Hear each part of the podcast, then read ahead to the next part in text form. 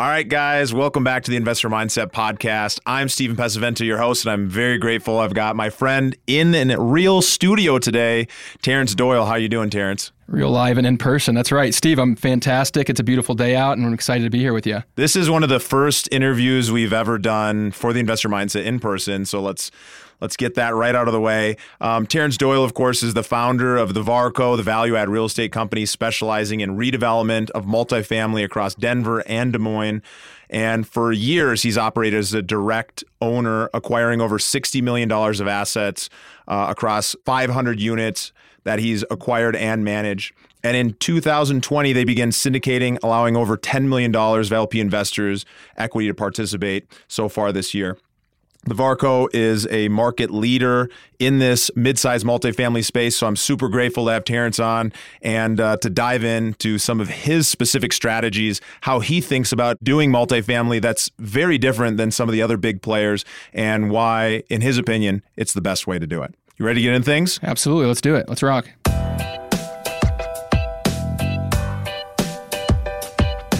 This is the Investor Mindset Podcast, and I'm Stephen Pesavento. For as long as I can remember, I've been obsessed with understanding how we can think better, how we can be better, and how we can do better. And each episode, we explore lessons on motivation and mindset from the most successful real estate investors and entrepreneurs in the nation.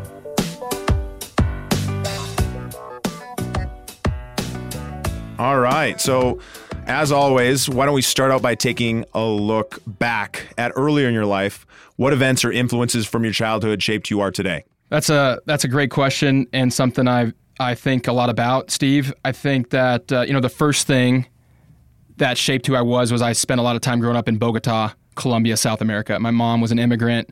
And she came here as an exchange student. My dad was an immigrant from Canada. Actually, they met in college, I guess, uh, so to say, in the middle uh, where they were geographically. And so I think growing up in a third world country did a lot to shape my mindset and who I am today. I think right off the bat, just being bilingual has ended up becoming a huge part of who I am and use it every day in, in our business today. But not only that, but just seeing a different country at such a young age, especially a country that had so much more poverty and did not have the opportunity we have in this country. And I think that that's really shaped my mindset and my perspective on life. You know, of just so much gratitude, just thankful for all the opportunity that we have just thankful for living in the country that we have, that we have so many things that most people don't even realize that we take for granted on a daily basis. So, yeah, I'd say that's one of the big ones right there. It's it's such a big thing that people who have been born and raised here forget about and you often hear about that immigrant edge the right. the ability for somebody to do things at such a high level because they've seen what it's like on the other side. And so I can definitely tell that uh, you put that to practice in your life. On the use of Spanish I mean how how are you using that you know as a as a multifamily investor and a syndicator? Yeah so in I didn't really know that it would come back to be an advantage. When I I was part of a partnership with a buddy from college in 2008 when we started flipping properties, and I was more on the capital side. I was the first investor and just really along for the ride. I didn't comp any of the properties and find any of them. I was just a passive investor. But in 2014, when I got engaged to my now wife, Julie, I just made the decision that I really wanted to go full time into real estate. And so I had to figure everything out from ground zero. So, from meeting with realtors, wholesalers, door knocking, doing mailers. I mean, I was trying every strategy that you can find out there to figure out, you know, what my niche in the market was. And I stumbled upon, okay, once I acquired the property, had funded it, now I had to figure out how to rehab and add the value. And that's really where I learned that Spanish, that the majority of the workforce in Denver was Hispanic, and speaking Spanish was a massive uh, competitive advantage. And not only that, but if you spoke Spanish and treated people well, just the fundamentals, right, of of building relationships, and if you paid on time and did all these other, I would you know just call them basic social skills. And so that's kind of how I was able to create kind of the company we have now is just starting from flipping single family homes and and really building a crew of Spanish speaking subs, you know, from cabinet installers to granite installers, the tile, the flooring, the paint, roofing. I mean, every single trade. You know, I was able to kind of build up a crew that has stuck with me to this day and have been able to scale with them and just using the same kind of materials and same scope of work. You know, we've never really deviated. I've never done a pop top. I've never deviated from what we did well, and and that's uh, that's helped me to.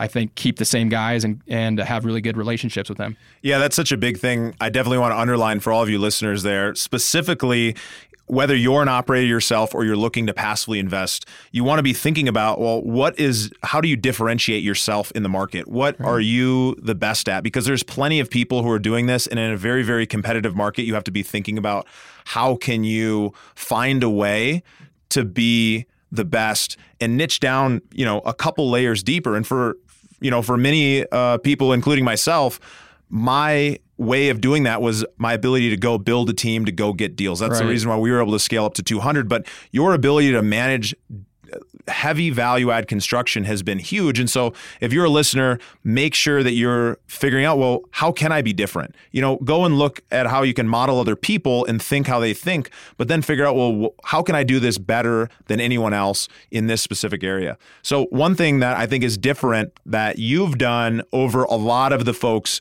that many of our listeners follow on the syndication side is that you start out your career as a direct owner. I mean, you flipped over 700 houses mm-hmm. before you got into multifamily. So that experience obviously mm-hmm. is huge.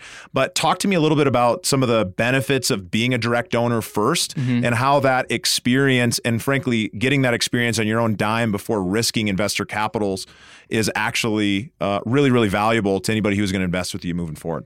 Yeah, that's a that's a really good point and something I've thought a lot about just as I hear, you know, all these, you know, I've read a bunch of different books on syndication, you know, when I was researching it last year and I've heard a bunch of different people speak on it.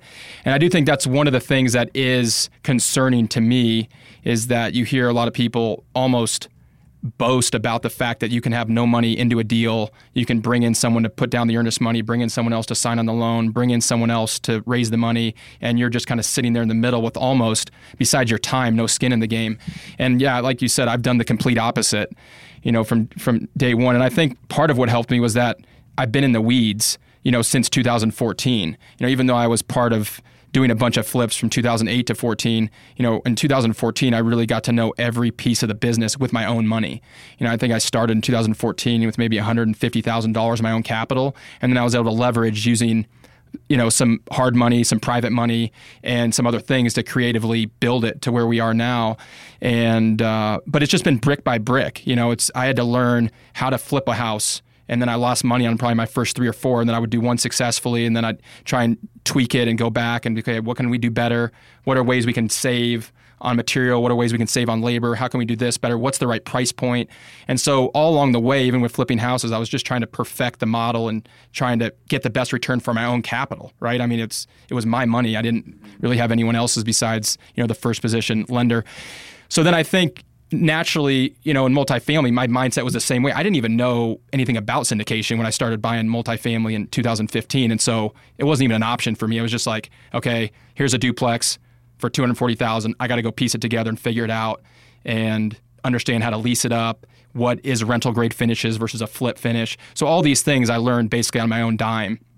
And I think the same thing for property management. You know, it's the the deal doesn't stop just when you finish it and construction's done, right? I mean, you're just a, the most important thing someone could argue is the lease up. That's what determines the value, right? Is is the NOI derived by rents, and so that was a huge learning experience. You know, I've lost when we were in Des Moines and we were building. I remember we had maybe like a hundred and so doors, and same thing. We had bought outdated, just stuck to our niche, outdated, undervalued properties in Des Moines, Iowa. My dad and I were managing it. I was flying back to Des Moines every every week, every two weeks and I remember we hired a property manager, and after six months, we were losing tens of thousands of dollars a month in delinquency, in vacancy, in overpaying for materials and for maintenance. And so then again, a light bulb went off and said, I better figure out property management if I'm gonna if I'm gonna be in this game. And again, it was my own money, right? So I I basically paid, that was my education into multifamily was understanding, okay, when construction's done, even if I hit the budget there, I'm a long way from the finish line. I still have to be able to lease this up with the right tenants, run the right background checks, and then put in the right processes for maintenance put in the right process for rent collection. So there's all these other things that I just, you know, between me and my brother and my dad, we learned firsthand. And I think that's what's given me the confidence now in 2020 uh, you know, after owning 500 you know, apartments and homes on my own, you know, with my partner. I've now been able to go out there and confidently sit in front of investors and say, "Hey, you can trust me with your capital because I've done it with my own, and I've you know I've learned along the way on how to do all these different pieces that put together, you know, the syndication. And you know, I'm signing on the loans, I'm bringing the earnest money, we're finding the properties. You know, I'm not. So that's that's what's worked for me, and that's how I have the confidence to sit in front of someone because that's the kind of person I would want to invest in. Basically, that's been my mindset. Like, let me build the company that I would want to invest in if I was an LP. Yeah, that's huge because I, I think for many people who are just getting started, they think to themselves, well, hey, well, how do I get started if I don't have experience? So when they hear people talk about, oh, well, you can get it, you can get started with no money into right. it and you can find a way to get, you know, into the deal. Hey, that's great. There's definitely some truth to that. But when you're looking at investing in somebody's deal, you want to be thinking, well, hey, do they have the experience? And that's, you know, one of the reasons that we focus uh, Vonfinch, my company, why we focus in the area that we do is because I was an operator first and foremost, and I learned by doing and right. executing and realizing, oh, well, what part of the process do I like the most? I love that interaction with investors. I love being able to pitch a deal, talk yeah. about a deal, but most importantly, I really like getting to know operators who are really, really good at what they do, right. and I feel like that gives me, you know, a competitive advantage in the market that other people don't have. And so, whenever I'm looking at an operator operator, whenever we're bringing a deal forward, we're always looking for operators who have lost money. Mm-hmm. Maybe they didn't lose money as, uh, for their investors, but they they had losses, they had challenges, they had things that they went through, and especially when they're risking their own capital in the deal, it's almost uh, you know guarantee that we're not going to participate if the general partner is not going to put money in. So I think it's so important for you guys as investors to be thinking to yourself when I get started, how am I going to get this experience? How can I partner with other people who have it right. and be able to move that forward? And then I think it's important when you're investing in deals to make sure that they have the kind of experience that you're talking about. It's one of the reasons we've decided to, right. you know, work with you as one of our operational partners and bring capital to to your deals as well as, you know, partner on bringing things all the way across the finish line. It's because you guys have been in the trenches and you do things differently.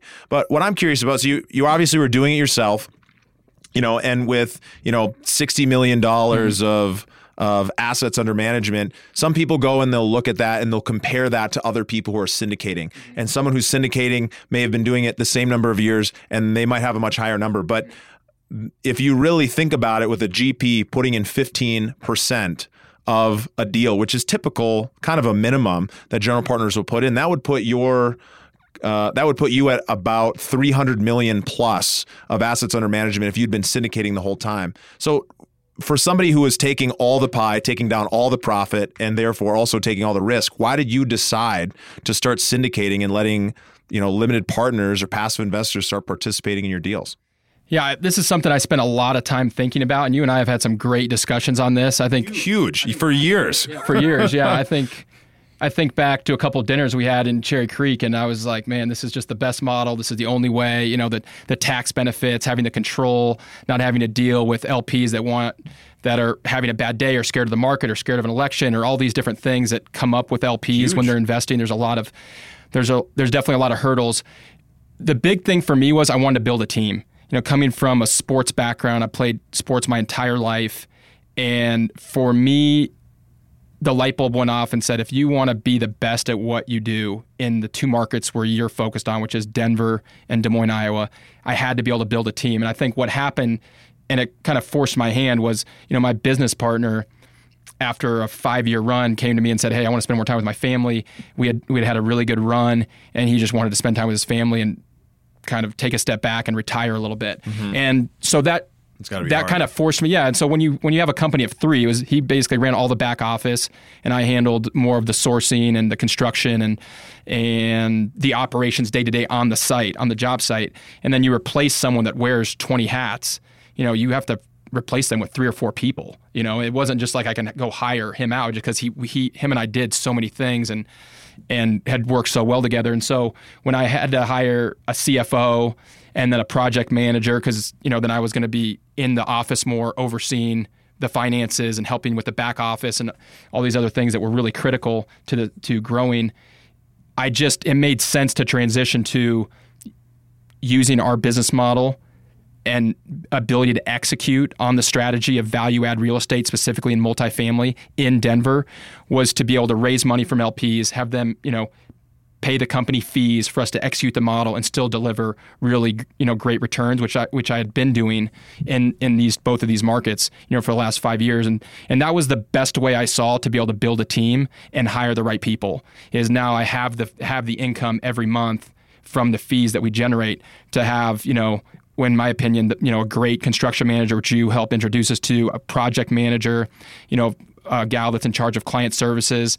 I have another gal that all she does is when you know, she kind of plays in between construction and property management. So when when a unit's finished, she helps stage it, takes the pictures, makes sure that it feels. And I think you probably saw it at, at the building you're staying at. Is you know we want to make it feel like home. You know, and that takes work. It's not really a property manager's job to do that, and it's definitely not my construction manager. So it's kind of falls in between. So able to hire these positions that I learned through the last four or five years of just being in battle every day that this, this is what we need to have a great team. And syndication was the way to do that. Yeah, I mean, it's one of the best ways to get economies of scale. Right. It's because you can, uh, by doing many more deals and frankly sharing a big part of the pie with the passive investor, you're able to start getting consistent income rather than just waiting for the very end at the right. sale because when you're you know essentially flipping multifamily apartments when you're buying and selling something mm-hmm. within 3 to 5 year period majority of the profit is coming at the end mm-hmm. so majority of the time you're having to wait until the end to start getting that profit and the same is true when you're syndicating but by being able to do it at scale now you can start to afford to start paying for some of those high level positions so that you can really set yourself up for success yeah, absolutely and so you've really focused on the Denver market and specifically mid-sized multifamily multifamily, which is counterintuitive to what you hear from a lot of the big syndicators. And when I say mid-sized multifamily, I'm talking about you know between 30 to 50 unit buildings, sometimes smaller, but uh, for the most part, they're in that range, and so they're not hitting that 100 unit uh, size component that you're often hearing people say that oh it's a must. If you're going to be in apartments you've got to be at this level. Why are you doing it the way you do it? And, and is there an advantage there? Yeah. So you know, I I fall kind of to the same mindset sometimes of of you know bigger's better, and you know I see every day almost people posting you know on LinkedIn or on YouTube they bought a hundred unit, a two hundred unit, a three hundred unit, a four hundred unit, and sometimes in my mind I'm like, man, maybe I need to focus on larger buildings and and things like that, and so my mind can wander. Those vanity metrics are very attractive, you know. So what I've what I've tried to focus on is just to become the best at what I do and where the where I have a competitive advantage. And and I think in the Denver market, which would be you know you put that in the same class as like Seattle, L.A., New York, Austin, Nashville. I mean, it's appreciated a ton. It's doubled or tripled since 2010. Rents have doubled or tripled since 2010. Migrations in the top five. I think you look at almost any chart put out there by a data company uh, surrounding multifamily real estate, and Denver's in the top five, especially you know, in regards to you know the recovery from the pandemic. I mean, a lot of people are moving here. I mean, the metrics for Denver are really, really good. And so what that what that means on the multifamily side is there's a lot of competition, and competition not by people like you or I, but competition by people that are institutions that are backed by pension funds or like. Uh, large institutional organizations that get capital really cheap and they can pay way more because their metrics look much different. You know, if if I'm raising capital for a deal, you know, I need to be at or above a 20 IRR, you know, and a, and a multiple on invested capital, probably around a two. And these companies that we're competing with, it's significantly less. I mean, I think if they're producing a six or seven percent yield, they're happy, right? I mean, that hits that more than that more than surpasses the yield they're looking for, you know, with the treasury being so low. And so when you have that much competition for the larger deals and so many people are chasing yield, you know, what, where we've found our niche, you know, over the last four or five years is just buying under that where the returns can hit our profile, but the gross dollars are not high enough to get the interest of these institutional investors. So there's not a lot of competition. So where we mostly find ourselves is, you know, we're the only offer. We're dealing sometimes directly with a seller or with a broker we've known a long time that we've done a lot of deals with, and we're not having we're not getting bid up. You know, you and I were just talking about, you know, before we started recording you know how both of our single family homes this summer had multiple offers and went way over asking. Huge, right? And so we don't want to be in that position when I'm buying and representing investors and I have my own capital. I want to be in a place where there's as little competition as possible and where we have and that magnifies our competitive advantage of being able to get construction done cheaper and faster and and maximize leases and lease rates for that zip code. And so that's what we've been able to focus on is just where's our competitive advantage? It's, you know, kind of under we actually took down a 95 unit earlier this year. That's a motel conversion. So I would say it's between 20 and 100 units and it's deep value add. It's got normally a lot of vacancy. It's ton of deferred maintenance, a bunch of capex that hasn't been, you know, taken care of in the last couple years. So it's like we're talking roofs, windows, sometimes foundations, boilers. I mean, all the major big ticket items. But with our with our relationships that we've developed in construction since since the beginning, we've been able to do those things at scale much cheaper and faster than our competition, which is where we've been able to create our niche.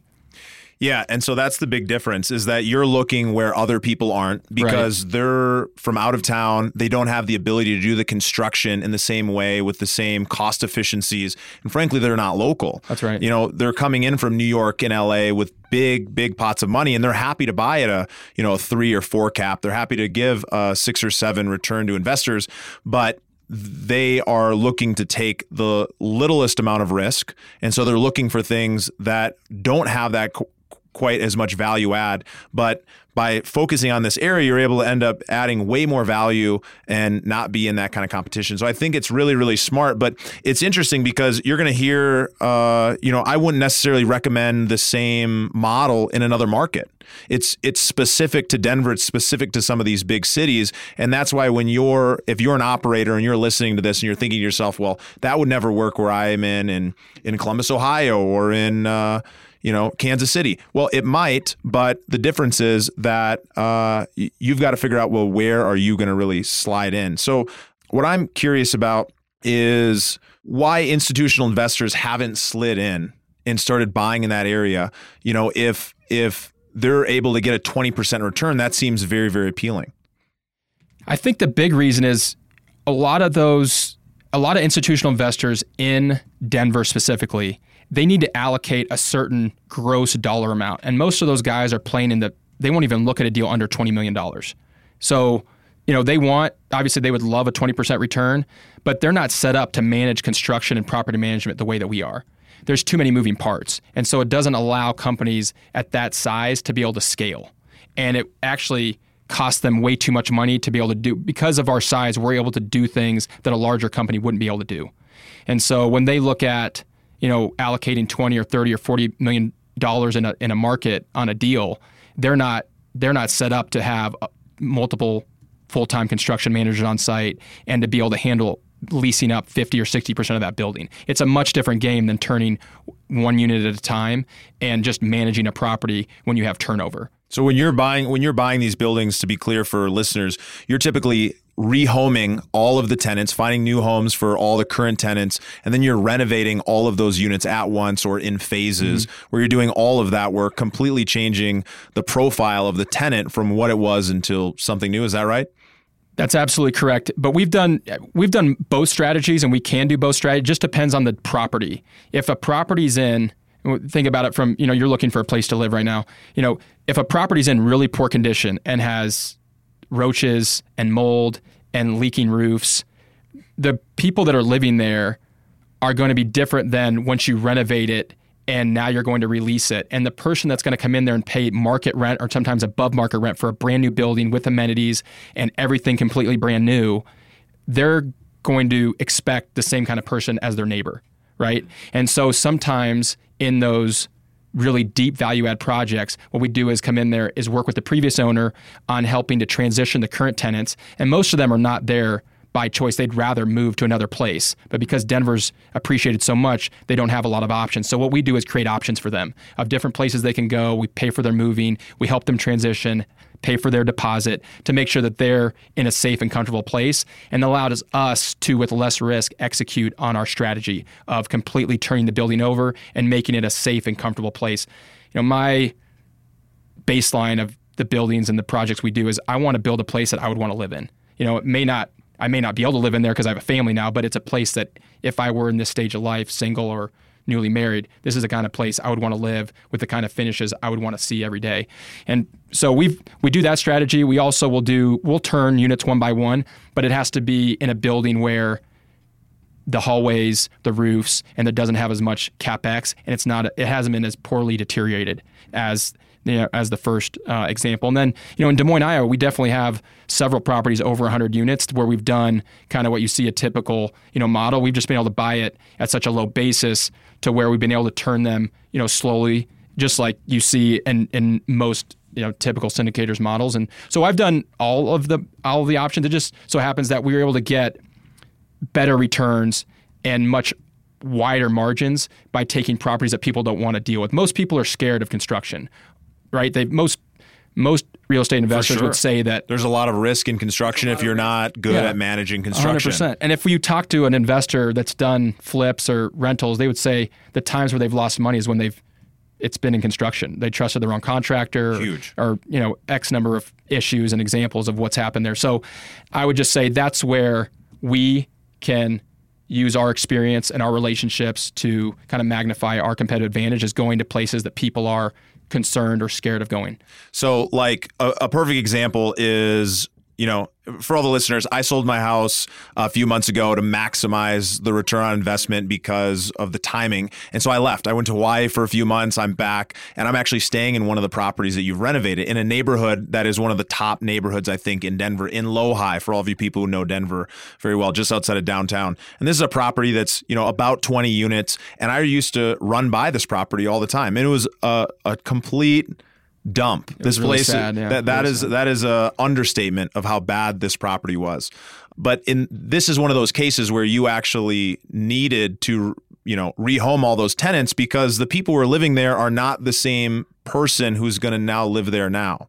You know, after you've renovated it, you know, I wouldn't have moved in with next to the tenants that were there now. I'd be happy to live in this place because I'm I'm just like astonished at the kind of turnaround that that's happened in a property like that. Yeah, absolutely. It's sad what goes on. You know, we actually bought that property from the owner who built it in the 60s, him and his mm-hmm. dad. And he overlevered several times, made some bad investment decisions. And before you know it, he had no money to fix up any of the issues in the building. So there was mm-hmm. leaks everywhere, mold everywhere, roaches, bed bugs everywhere. And you had prostitution everywhere, drug. Wow. I mean, it was really, really sad. So in a situation like that, there's an, and half This isn't a million Oh, dollar yeah. neighborhood. Oh, surrounded by seven figure homes and multiple class A apartment buildings, hundred million dollar projects.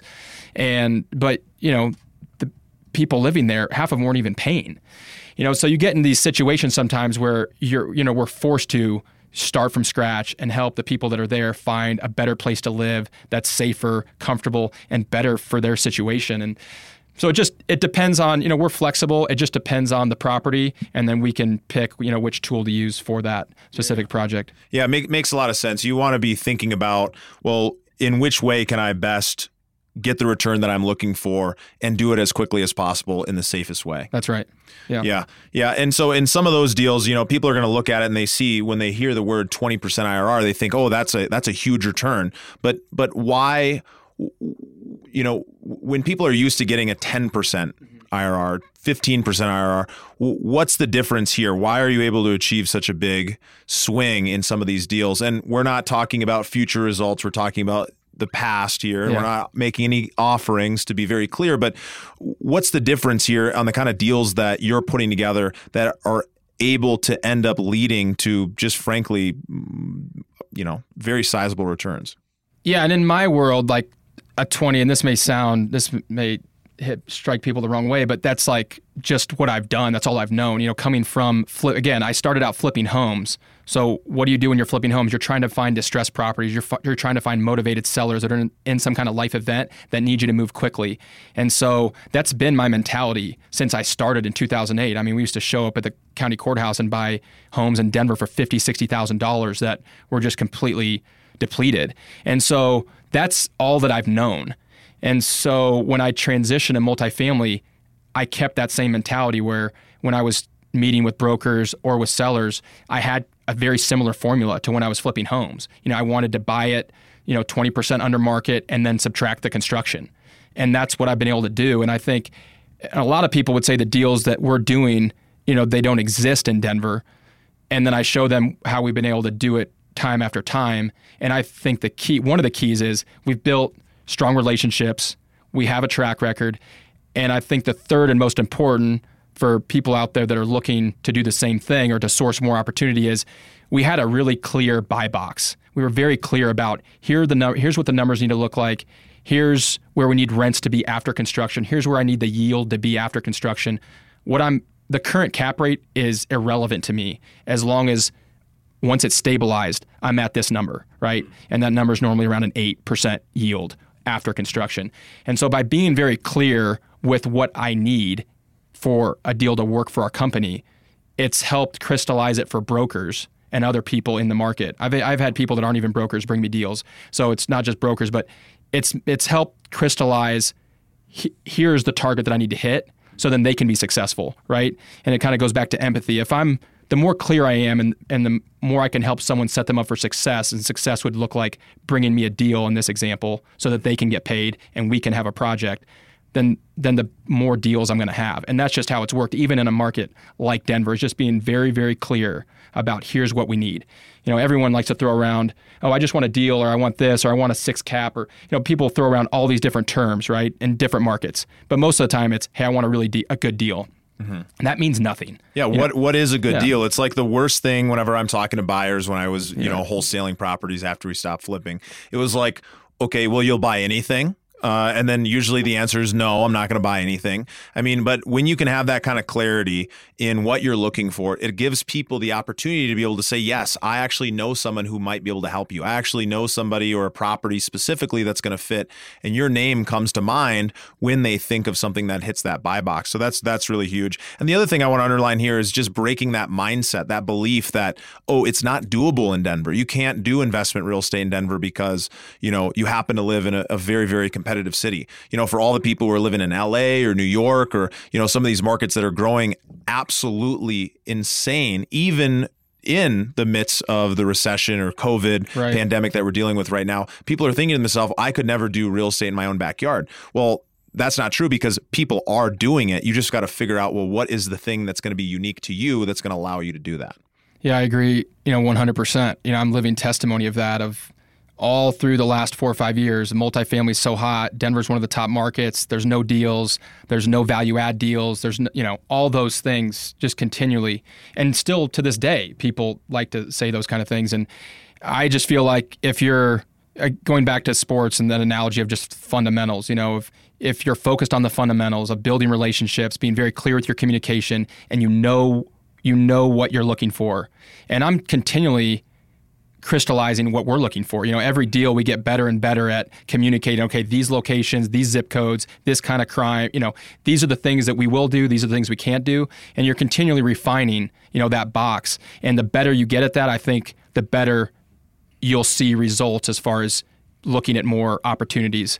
And that's that's been my experience. Huge. Well, we're, we're going to have to have you back for a deeper dive on the construction side. So I think I could spend a whole episode with you on this. But talk to me a little bit about what what's the differentiator that makes somebody very very successful at construction on these multifamily pro, uh, projects versus you know the teams or the the projects that end up falling or you know falling through the cracks or failing? There's so many things that go into construction and construction is so difficult.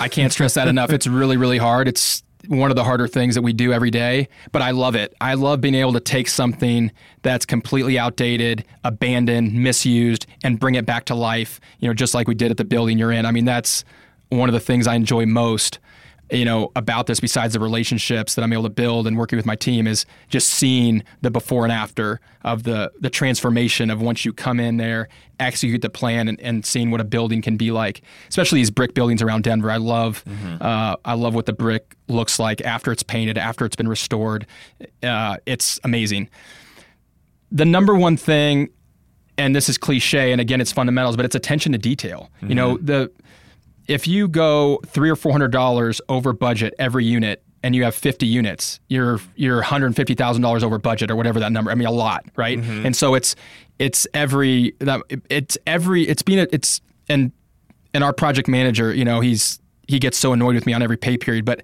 I go through every single paycheck and I look at every single ICA, independent contractor agreement, which is the contract we sign with our crews before we start a project just to make sure that what they're saying we owe them is exactly what we owe them. And I'm looking at, you know, how much was finished versus how much we said needed to be finished when they get their next paycheck.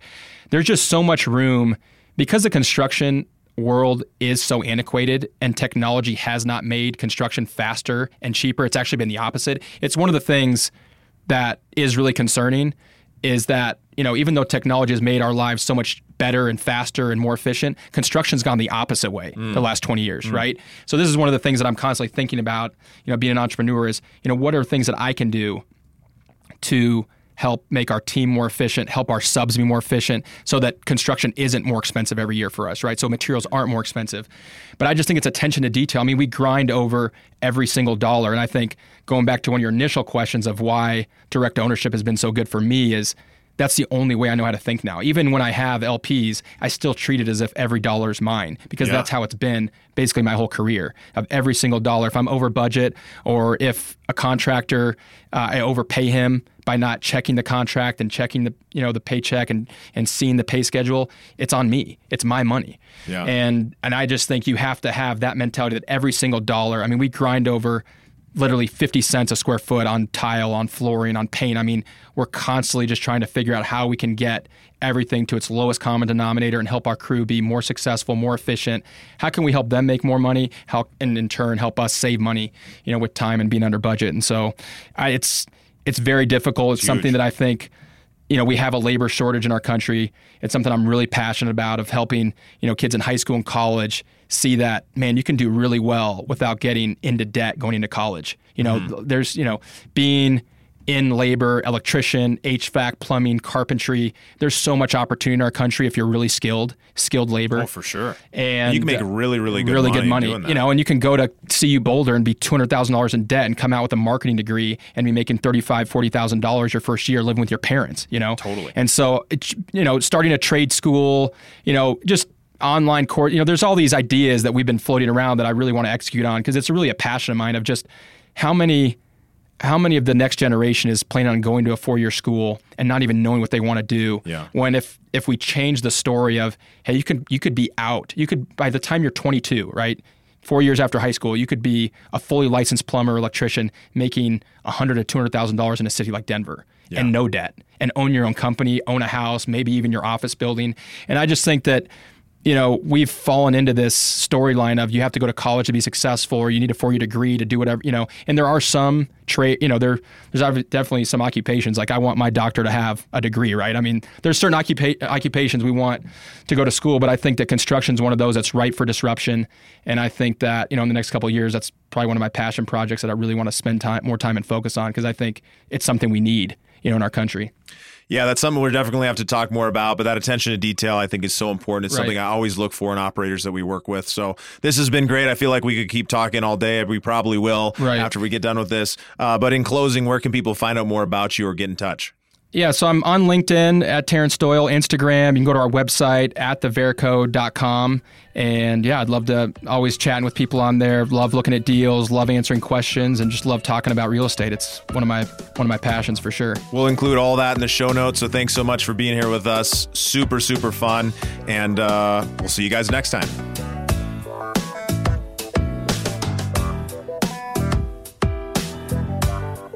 If you're an accredited investor and you're interested in learning more about our investment opportunities, the exact types of investments that I personally invest in, then head over to the investormindset.com slash invest or send me an email at stephen at vonfinch.com. That's V-O-N-F-I-N-C-H dot com. Thanks so much. Thank you for listening to the Investor Mindset Podcast. If you like what you heard, make sure to rate, review, subscribe, and share it with a friend.